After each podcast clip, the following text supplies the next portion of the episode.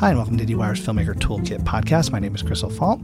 I'm the deputy editor of film and TV craft at IndieWire, and my guests today, the showrunners of The Good Fight, Michelle and Robert King. Today's podcast is brought to you by the Apple TV Plus original documentary, Beastie Boys Story. Beastie Boys Mike Diamond and Adam Horovitz tell you an intimate personal story of their band and 40 years of friendship in this live documentary experience directed by their longtime friend and collaborator, director Spike Jonze. The film reunites Beastie Boys with Spike over 25 years after he directed their immortal uh, single Sabotage. Wow, 25 years. Seems like yesterday. Such a great music video. And this is a great movie. It's four year Emmy consideration in all eligible categories, including Outstanding Documentary or Nonfiction Special. Visit fyc.appletv.plus.com. I really like this film a lot more than I expected. And, uh, you know, while I'm plugging it, I might as well plug the podcast. Uh, recommend that you go back a couple episodes and listen to my conversation with Spike and his editor, uh, Jeff Buchanan. It was a lot of fun. I, I did start watching The Good Wife back in 2009. And the thing uh, that was fascinating to me right from the start with that was in 2009 that idea of here's a a show that's going to touch upon certain procedural elements that we expect from a, a lawyer show, a legal show, but also this this uh, building in serialization, and it was something that as the show evolved, it, it, seemed like something that you kept playing with, going back and forth, and, and not necessarily even having a set formula, but when you needed to go really serialized with these characters, but also to deliver the goods. I'm wondering I imagine that's something that was a process that obviously fed into Good Wife. But I wonder if you could talk about that, that evolution and finding that balance, because your show was really that show was really great in in pushing that network TV form forward. Thank you. That was probably an area of more discussion with the network up front than almost any other element of the show. And they were at that point not used to doing shows that had such a serialized element, and they were concerned. And because, Robert, what were the percentages we were thinking at the top? Were we saying 50 50 at that point? Our interest was always doing something that was more 50 50, because uh, that's just whenever we did pilots, we tended to do that. Uh, but I believe we told CBS it would be more 70 30, uh, 70 procedural, 30% serialized, so they would feel comforted. And Michelle, my memory, you know, studios and networks are very nervous the first five or six shows. They're constantly looking over your shoulder that you're doing. And there were some executives who were very much like, no, you need to resell the pilot every episode, you know, for the first five or six. And we weren't leaning that way. And then they did a test, like a survey, that's, right, Michelle? That's my that's my recollection as well. Um, that very soon after the pilot, and it, perhaps it was even the second episode, um, they tested it, and I they I think I can't recall if that was one of those tests where they do it in Las Vegas, but they had data, and they had asked people, "How do you feel?" about the percentage of procedural versus serialization. And uh, I think they got 100% saying that they liked it and then suddenly people at the network and studio felt a lot more comfortable. I think their instinct was to come to us with data saying you got to do less serialized, and then they were proven wrong by data, you know, which is which is a crazy way to run it, a railroad. But you know, they they they when they have data on their side, they will be your friend for life. Mm-hmm. And what was interesting about it is obviously even for a um, procedural show, obviously you are trying to uh, tell the arc of legal cases as it relates to character. But suddenly in this situation, and, and, and I think this probably very much informed a good fight, which obviously is what we're going to be talking about. But that idea of what you could do with character and what you could and how that could intersect with the legal cases, it's it's almost beyond thematic. It becomes it becomes character choice and decision in and of itself in relationship to these these larger stories. Well, if I could say, it's probably Michelle's and my starting with that we were not fans of how courtroom drama has played out. Uh, it always felt like courtroom drama was about giving the better speech. If you gave the more emotional or truer speech, you won a case. And we thought it would be more honest if these lawyers really were cunning and thought of court cases as heists, as ways to have their narrative trump the opposition's narrative. So I think we started with the idea of how procedural wraps its way around character, and then character evolved around that. It seemed like we we started turning it into a show that was about Alicia Florrick, who was the main character, how she learned to become a better lawyer and not less necessarily a more moral lawyer, if that made sense. Michelle? Yeah, and we've never chosen our cases for thematic resonance. It was because they were of interest to us and seemed like they would be of interest to our characters. But but we were never you know looking to be the kind of show that you know if a doctor is going through an emotional breakup, they they get a, a heart attack case kind of a thing. Yeah. The whole he needs closure in his real life, so he's going to get closure in this divorce case. Yeah. um, so based on all of that experience you had with the Good Wife, and then and then moving into the Good Fight, which is a different thing, but is a spinoff. Beyond the characters, what what did you take from that experience and what you learned about what you could do with these procedurals and how did you think about it you know or or these serialized elements with the procedural what how did you think about that as you started to think of this this spin-off project we probably started with the practical, which is we hated doing 22 episodes a year. and and when you do fewer episodes, 10 or 13, they have to be more meaningful. And we don't really think of meaning as trying to communicate a message of love and brotherhood to all mankind, because I think we tend to not think TV should be about that, because you get enough preaching in the other parts of your life. So I think, Michelle, and correct me if I'm wrong, I think we were looking for resonance that. Um, was about more the politics of how what was going on in the world at the time. So we wanted to be more contemporary. There was always a sense of Good Wife was a comment on the Obama administration. There, you know, Obama was mentioned. It was supposed to be very contemporary of the moment. But we felt with Trump getting elected, there was more a way to make the show feel more of the moment and what people were going through emotionally in that moment. Yeah, absolutely. This show is more political than The Good Wife was ever meant to be. I mean, and it was, I don't think it was conceived that way, but once we came into this particular time in history, it just seemed like that was the show to write. And the other the other element of that was not to preach to the audience who they should support or not, but try to follow these characters' emotional uh, emotionally through what all of us were going through at the same time, which was sometimes dropping of guardrails in our culture, dropping of guardrails in the law, and then you know with uh, Chris, Christine Baranski's character microdosing, suddenly seeing the world through these very skewed eyes about what was going on. I was looking it up today. Uh, the first episode aired on February 19th, 2017 um, you know, my understanding of the way network television works is it doesn't, things don't come together necessarily that quickly. So I have to imagine you're maybe heading in a more political direction. You're you're probably writing and conceiving of this show against the backdrop of the election of 2016. But I have to imagine the the conversation radically changes November 9th before you you you get ready to air this thing three months later. yes, we had started the writers' room in September, and had built the first three stories, and we were two or one week of maybe a week and a half into shooting the pilot or the first episode when the election hit.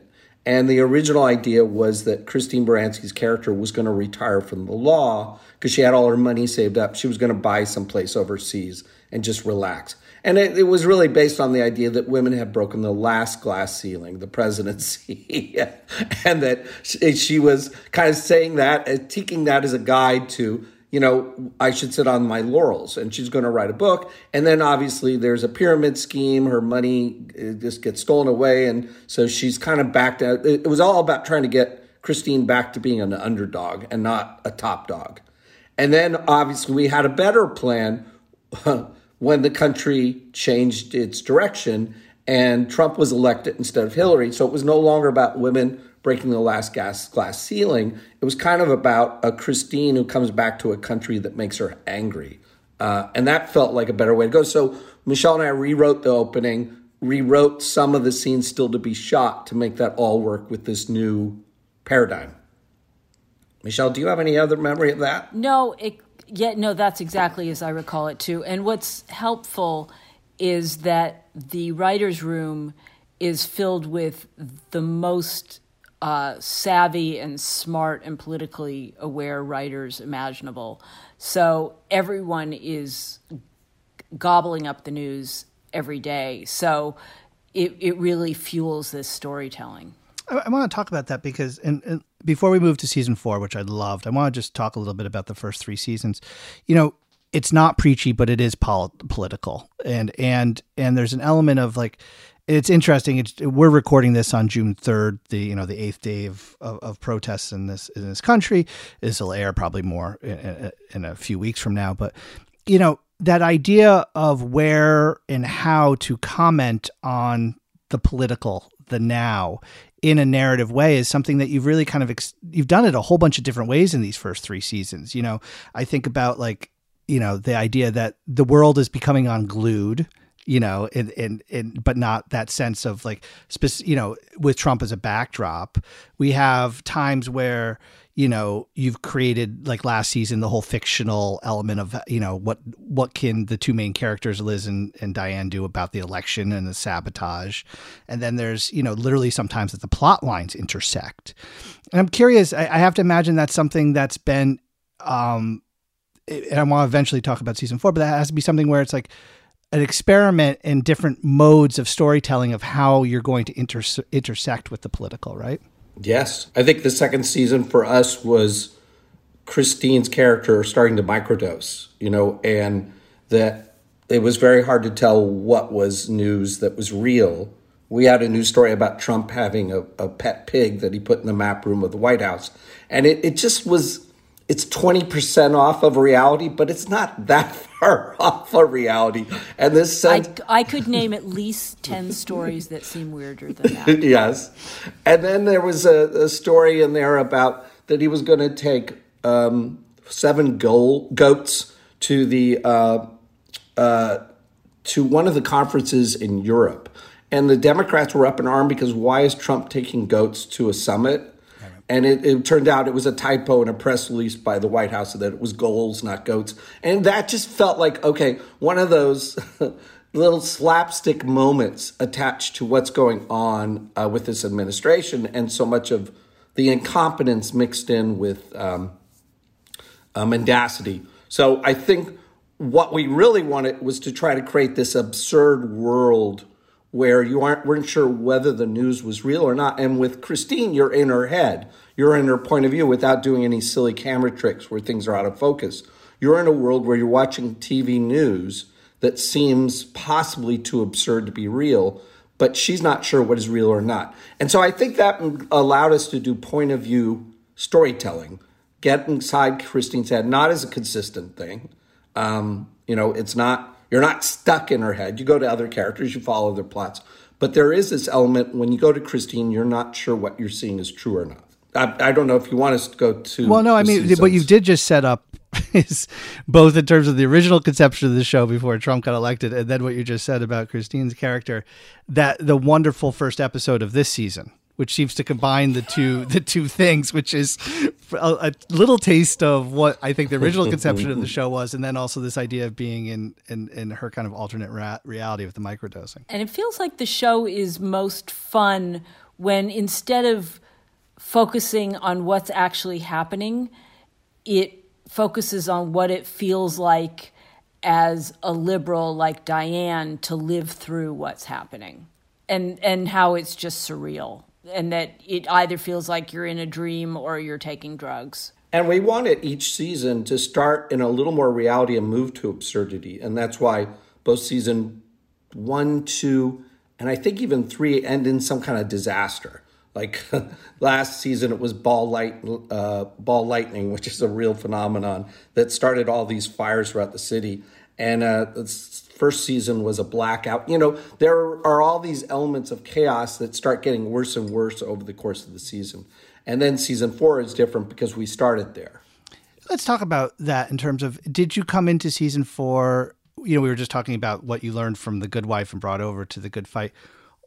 Um, my personal opinion, I, have really enjoyed The Good Fight, but my, my personal opinion is is some of the highest notes that you've hit with this show have come in, you know, these six these these last uh, you know six seven episodes, and I'm I'm curious if and maybe you just it, the show just keeps getting better, but I'm also wondering along these lines if there's things that you've learned um, about how to handle these elements. Robert, I think you just touched upon some of it, but um, in some ways, the political becomes more probing and and and and and and, a little bit more satisfying. And once again, I, I enjoyed the first three seasons, but it feels as like maybe you fine tuned some things that you were trying in the first three. Uh, Michelle, I have one thought. Maybe you'd have another. I, I, in the very first season of Good Wife, we did an episode where you were in the jury room and you looked at our characters from the jury's point of view as you know these characters hopefully you've come to love um, and what was great was there was a new structural paradigm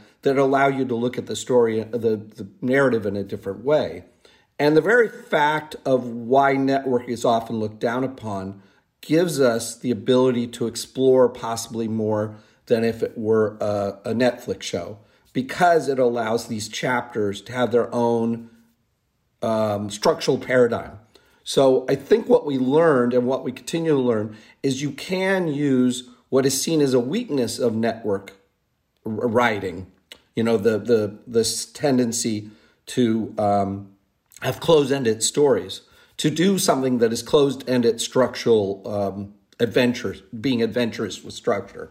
So I think we will do one story last season where you go through in the first half hour one case and then you back up and you do a second case but in theory they're happening at the same time.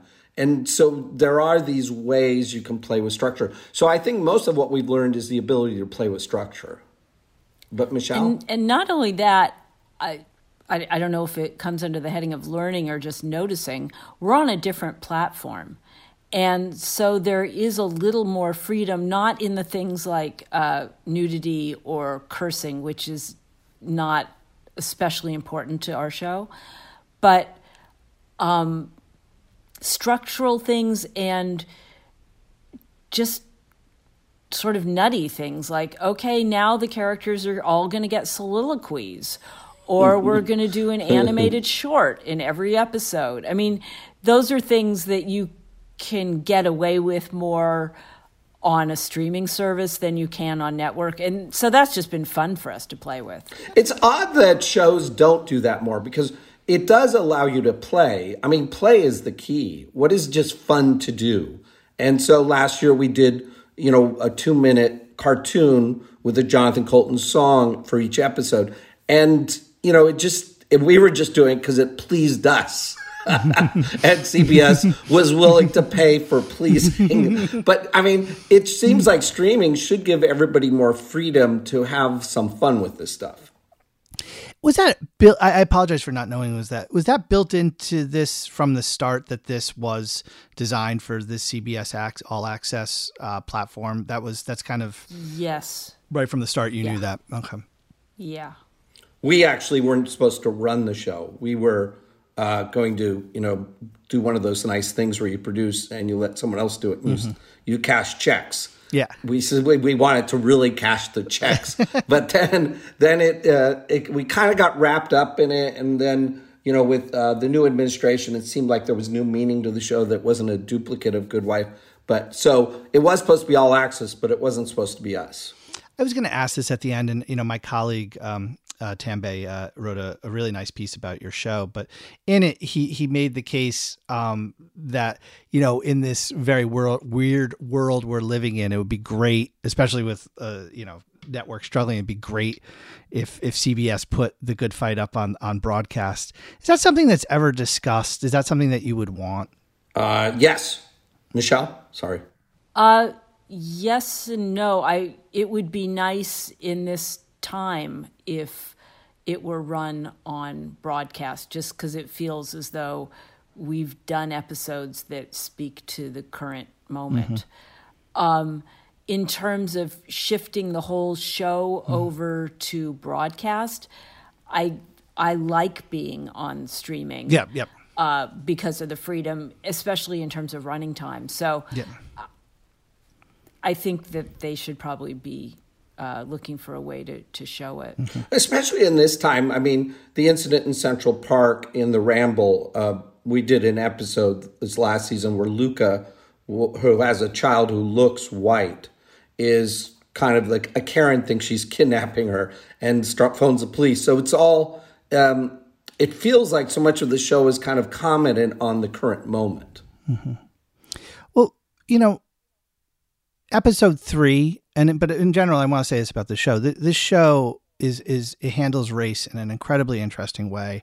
I always find it thought provoking.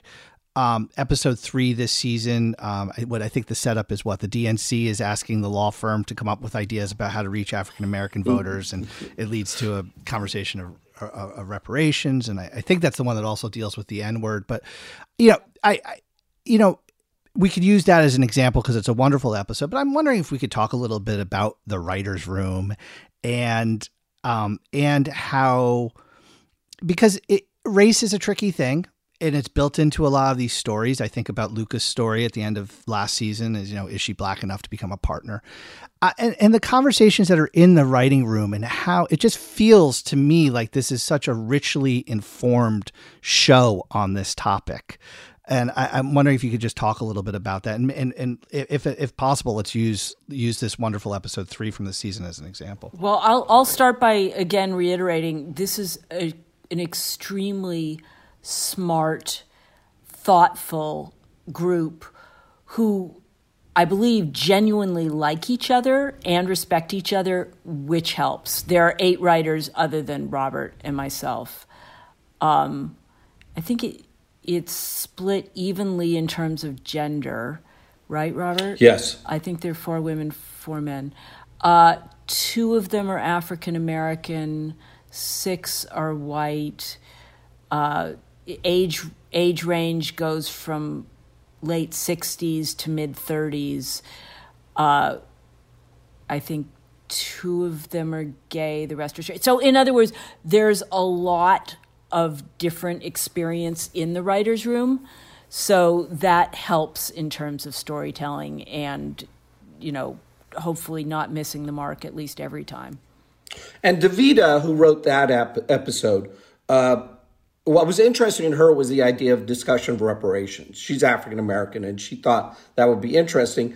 And I was always uh, interested in the Walter Mosley situation where, where he was doing a Star Trek All Access show and used the N word in a conversation that was about the racism involving that word. It was a, it was in the quoting a racist cop, mm-hmm. and uh, he was called on the carpet by HR because someone complained. So it just seemed like combining those two ideas was interesting because reparations on its own could get preachy. Even though what was interesting is there's a real conversation going on. Mm-hmm. Uh, and Michelle and I basically had almost nothing to do with that, which was all Davita.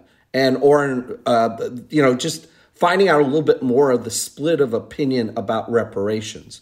And then probably we pushed it to is there any way that you can go to this N word conversation? Because that basically was an absurdist surprise on something that was more the Paddy Chayefsky version and then you have this absurdist comedy of errors involving HR. Mm-hmm. So I kind of think of this the this show, The Groom, tends to combine ideas through this mixture of people who have different interests. Um, I think the same thing happens with the episode that is about slave play. Um, you know that a, inspired by that's ep- inspired by slave play, which is episode four, the one right after that. Uh, you know, it, it, it's that, but other people had other interests. And once you threw that into the pot, you were surprised where the narrative was going to take you. It feels to me, to a certain degree, like it's because of there's the show takes a non preachy element to this. It doesn't have answers about this, but it's it's not afraid to have a very open conversation of smart people about these topics and then the writers also find a way to build a narrative into it. It, it, it, it it's it's a wonderful combination of those things.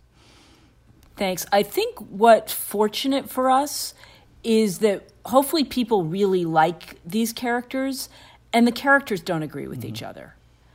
And I think it's difficult for a lot of shows if they only have one character of color and then suddenly that character has a huge burden of having to espouse a point of view that's supposed to represent everyone and we're fortunate in that our cast is majority African American.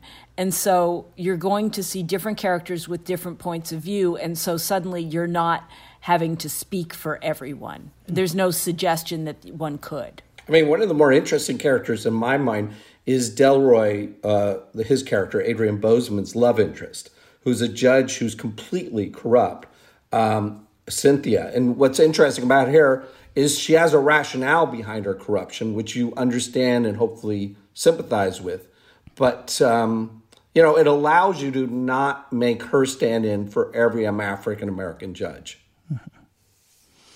You know, there's a wonderful, uh, dating back to Good Wife, the show has always been awesome with guest stars and the way that, in particular, the way you handle uh, recurring judges and, and opposing lawyers. But uh, you introduced one this this year as we're talking about politics um, of the um, of the Trump appointed judge. which which was in some ways the sharpest political commentary, but also it, it, it, Mark Saks is your um, is one of your casting directors, and there's an element here of like there was a lot of ways to go with that, and you're not downplaying this guy's deeply unqualified, but there's just something about the casting of these of these guest judges and these guest characters that's always been so smart.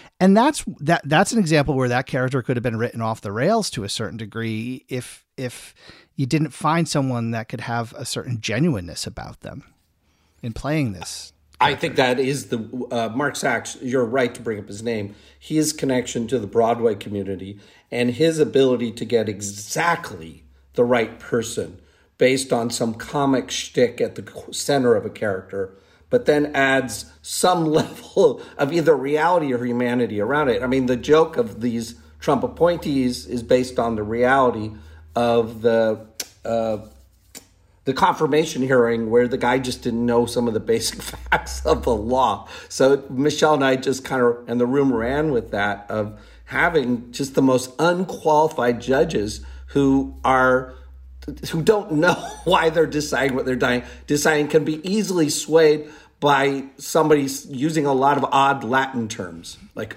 uh, to pretending like, oh yeah, I, I, you're right, you're right, the Latin terms, right and they'll decide. But so it's it's just a funny way to do shtick in the middle of what is political commentary, but not not really dangerous political commentary. No one's being shot. It's just kind of funny. And we also benefit from the fact that we film the show in New York. Yep. So we have access to a lot of Broadway actors who wouldn't mind coming and doing a quick episode while they're either not on stage or we work around their schedules. And how do you handle in the rotation from the David Paymer to the to the Michael? Um, I was about to say call him Michael Keaton. uh, you know, um, uh, you know the uh, the uh, Michael J. Fox, of course, is who I'm talking mm-hmm. about. Um, how do you handle the um, bringing them back. I have to imagine there's a certain check in about their schedule, but then I also imagine there's a certain element in the writer's room of which judge do we want to throw into this? Is, is, there an element of a practical and then also a narrative storytelling element of how you get that wonderful rotation kind of going? Yeah, you're exactly right. It's it's both those things. We will talk in the writers' room. You know, wouldn't it be great to have, let's say, Michael J. Fox in this episode, mm-hmm. and then it's reaching out to Mark Saks and saying, "Can you please find out if Michael might be available?" So we do two things.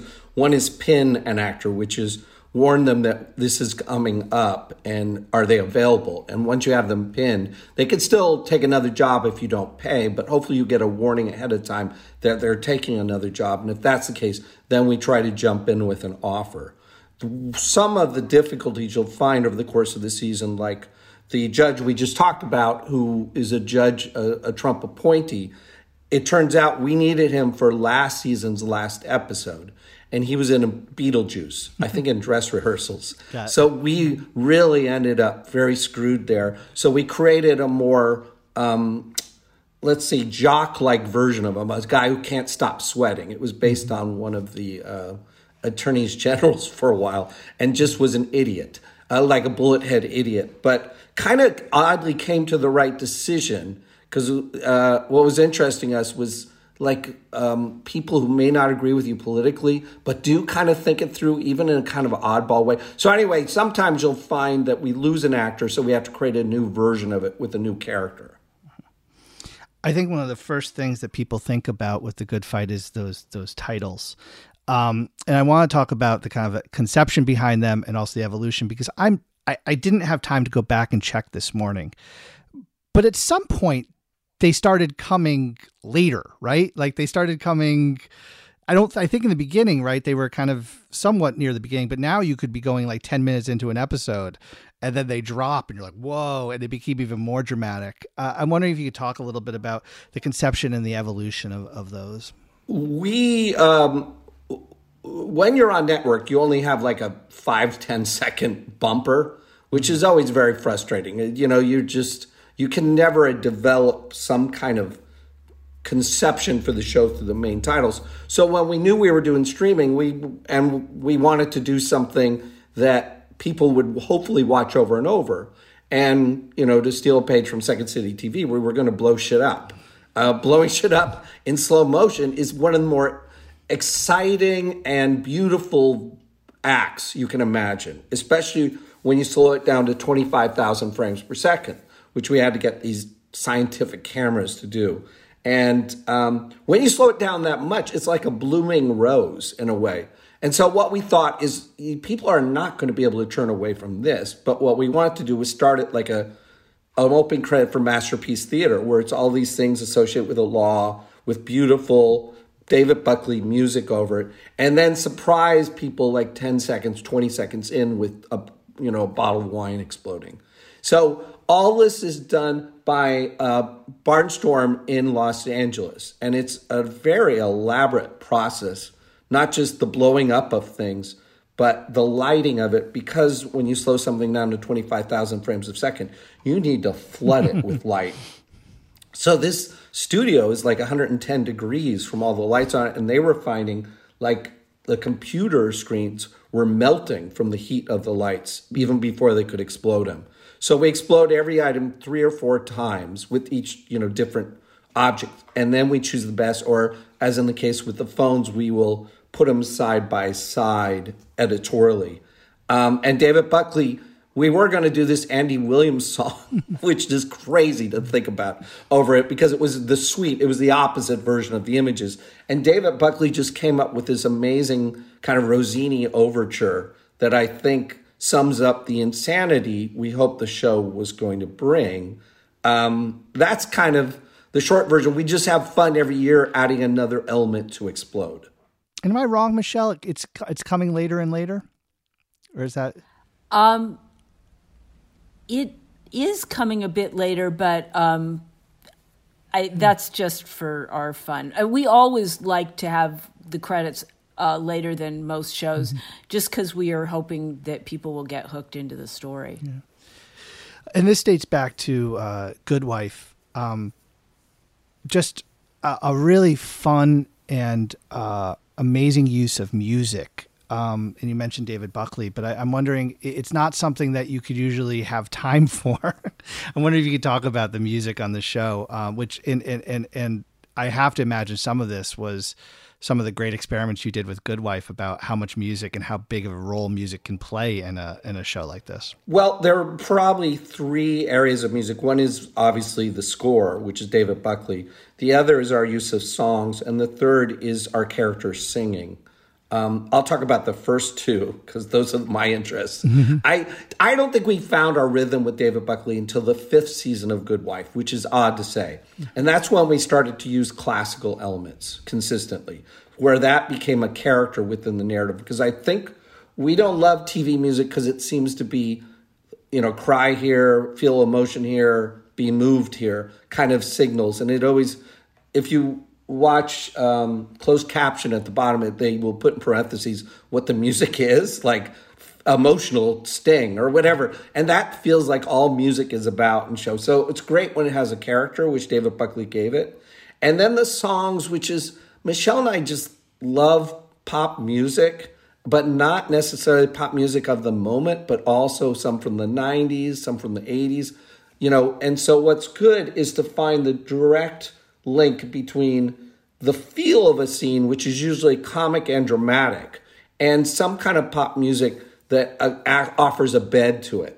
Bother, either offers an emotional bed that is uninflected, because score would be inflected, it would tell you to think this but if you have a score, it's usually not telling you to think something. It's just acting as glue that holds it together. So we're real fans of, you know, when there's lack of energy in a scene, sometimes a song, not even the words in the song, so drop the lyrics, but that kind of emotion or fun that comes through a song can kind of give a scene pep that doesn't have it.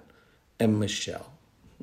In and in terms of the characters singing, we had a uh, split in the writers' room as to whether we should ever have a musical episode, and uh, some of us thought that was a swell plan, and others of us don't like musicals. Uh, so there was um, a detente and a decision that um, in the third season we would have the characters singing, albeit not in a break into song right, musical right. fashion. Because honestly, the actors are such glorious singers that it felt borderline sinful not to have them sing. it's funny. I, am starting to guess. I, am I'm, I'm sensing who is on yeah. which side. guess which side I fall on. Yeah. I'm curious. Just to go back to David for a second. Um, in that sense of getting into sync with him, and and and realizing how you can use more classical elements what about the lead time that you can give someone like him uh, to you know one of part of it's getting in sync having a shared language figuring out how how you can use music but also there's an element of how much time he has and how much you can kind of cue into him that these are some moments to be thinking about ahead of time. Well he works fast. I mean he gets I mean, the bottom line, what we start the year with is a few months, or, you know, he's on other things, but we have maybe a month and a half to talk about some of the themes over the course of the year. And I'm not talking narrative themes, I'm talking what musical themes he may want to pull. Sometimes it's more percussive. We start it with a little more choral elements like two years ago. And so what he does is sends um, little score clips, not connected to anything, just these like one minute clips of what he's thinking of, and it would be like, oh, wow, yes. And then that even becomes inspiring for what we may do in the room. So that's probably where the biggest intellectual or musically intellectual uh, uh, intensity is played. And then each episode, he may have a week and a half, two hacks, two weeks to build the score. And that can be a little back and forth. I mean, sometimes it's right on. Other times we're not even sure what we're after. Our temp score that we're putting in to give some inspiration of what we think the the that mostly the editors put in. Sometimes it might send them off in the wrong direction, or we'll all think not knowing what we have. I mean, we did this last episode about Epstein. And it had it was more investigative than our show usually is, so mm-hmm. we didn't know how much of it is Dashiell Hammett, how much of it is that you know, Maltese Falcony music? How much of it is this kind of Quincy Jones kind of tick, tick, tick, tick, tick, you know? So it, I don't think we ever know whether we got it 100% right. Um, but uh, because everybody's everybody's moving very very fast. Mm-hmm. Um, I just want to make sure talking about season four. I want to make sure that um, so I want to talk about how it ended and, and and looking forward. I just want to make sure I understand. Basically, this this season when you started it, you were thinking of like a, a, a 10 episode arc. Is that what it was, or was it even longer? 10. No, it was meant to be a 10 episode season. And then we were in the middle of filming episode eight uh, when it became obvious that it wasn't safe for us right. to all be together, and we had to shut down production right. because of the pandemic. Right. Yeah, basically all of New York kind of shut down that second week of March with that, right around that time. Um, and so in that sense of a larger arc, I mean, things that have kind of come into the news. Um, uh, Delroy is leaving the show. Um, I, it, there was news that uh, Cush was leaving the show. Was part of the idea here that um, you would finish with them leaving, that you would kind of address, like, kind of do their arcs as if they were going? Yes. On Delroy, with Cush, we were going to, and we'll still try, uh, get her back for next year to keep her, you know, uh, to have her story end a little later. But if you watch the season, you see where we're heading with, you know, the goodbyes. Uh, Delroy's character is being pursued by the Democratic Party because they don't think they have any African Americans on the debate stage. If uh, if in 2004, if Biden loses, so there's going to be pursuit of that. And Cush, you know, was befriending this top like. Um, what is the probably an Oprah Winfrey like wealthy woman and kind of getting a lot of what she always dreamed of having, which was security, mm-hmm. money. You know, it, it there were uh, outs for it, and you know, my guess is I'm only feeling fine telling you that because when we come back next season, the, everything may be up in the air again, and we'll start over. Mm-hmm. Uh, you know, it may be yeah, that, it may be something else. Who know? It's I mean, this is such a peculiar time. One doesn't know what tomorrow is going to bring. Certainly, it's hard to say what next season is going to bring. Right, right. Um, and I assume also was was was the idea of the six eighteen memo was that also a a kind of I mean maybe it'll still exist in your world, but was that also kind of a, a thought of a, a one season arc type thing? Yes. Okay. That and the STR Laurie, the people upstairs who are kind of controlling our firm. Right. Okay.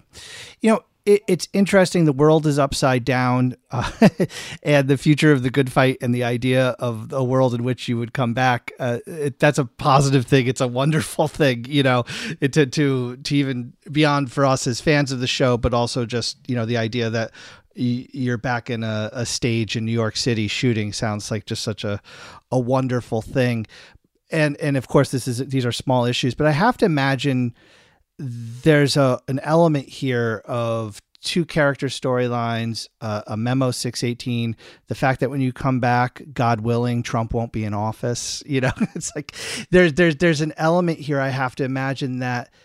I imagine your heads are always thinking next season, thinking larger story, and I have to imagine there's a part of you that has to to some degree turn that off to some degree because there's just factors here that you can't figure out, right? Well, we're very focused on the logistics of how and when it might be safe to film again because we're not just doing good fight we're doing um, evil also mm-hmm. so again how how can we all be safe in a filming environment is very much top of the mind and I would say the writer's room has withdrawals. uh, when we closed down the writers' room on Good Fight, I mean, because we were done writing actually. Mm-hmm. So, but every time we close down the room, it's like no one can stop sending each other these articles. Mm-hmm. Wouldn't this be a great story? Wouldn't that be a great story? But the world changes so much in between. It's hard to devise a year I mean, we didn't devise the first episode of this season till a month we opened the writers' room because you know, uh, just everything that was happening with Me Too, that was happening with Weinstein, and then with what Democrats' wishful thinking about what a Hillary presidency would have been like, kind of all collided. And you just try to write as close as you can to the zeitgeist for that reason. Do you even have a sense of when you could? I mean, obviously, what Michelle's getting at in terms of the issue of safety and and knowing even when you could start shooting, that's a bigger issue. But that idea of even putting the writers room together to start having these conversations is that something that's you know with all these open-ended questions is that something that is possible in the near future well we're currently um, using zoom to meet with writers on mm-hmm. evil so even if we're not in a world where it is yet safe to be all in a room together on Good Fight, by the time it rolls around to um, to start crafting story, my expectation is we can do that via Zoom. Mm-hmm. And my guess is it's similar to last year where we started, I think, October, didn't we, Michelle? The writer's room? Somet- it was the fall. Yeah, I thought it was the beginning of October. So probably some version of that. But again, you don't know where things are going in November. You know? The idea, the idea of the yeah. good fight opening a writers' room in October is is is is, is, I have to admit is is slightly uh, is slightly amusing to me. oh my gosh! Uh, but uh, it's like Hey, well, uh, let let's just assume we're all going to be. You have to you have you have to deal with the story problem of a Biden world, which is a good, which is a good problem.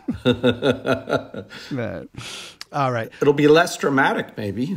Which is hey, we'll figure. Yeah, maybe you'll, you'll maybe figure it out, and we'll all TV. be okay. Yeah. That's when we'll do our musical episode.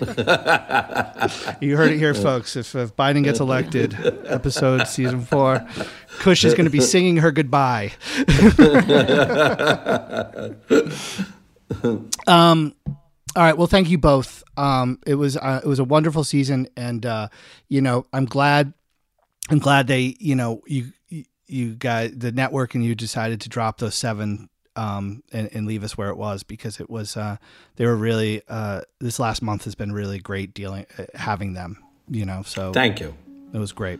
It was great. Thank you for the interview too. All right. Thank you, Chris. Take care. And today's podcast was brought to you by the Apple TV Plus original documentary Beastie Boy Story for your Emmy consideration in all eligible categories, including Outstanding Documentary.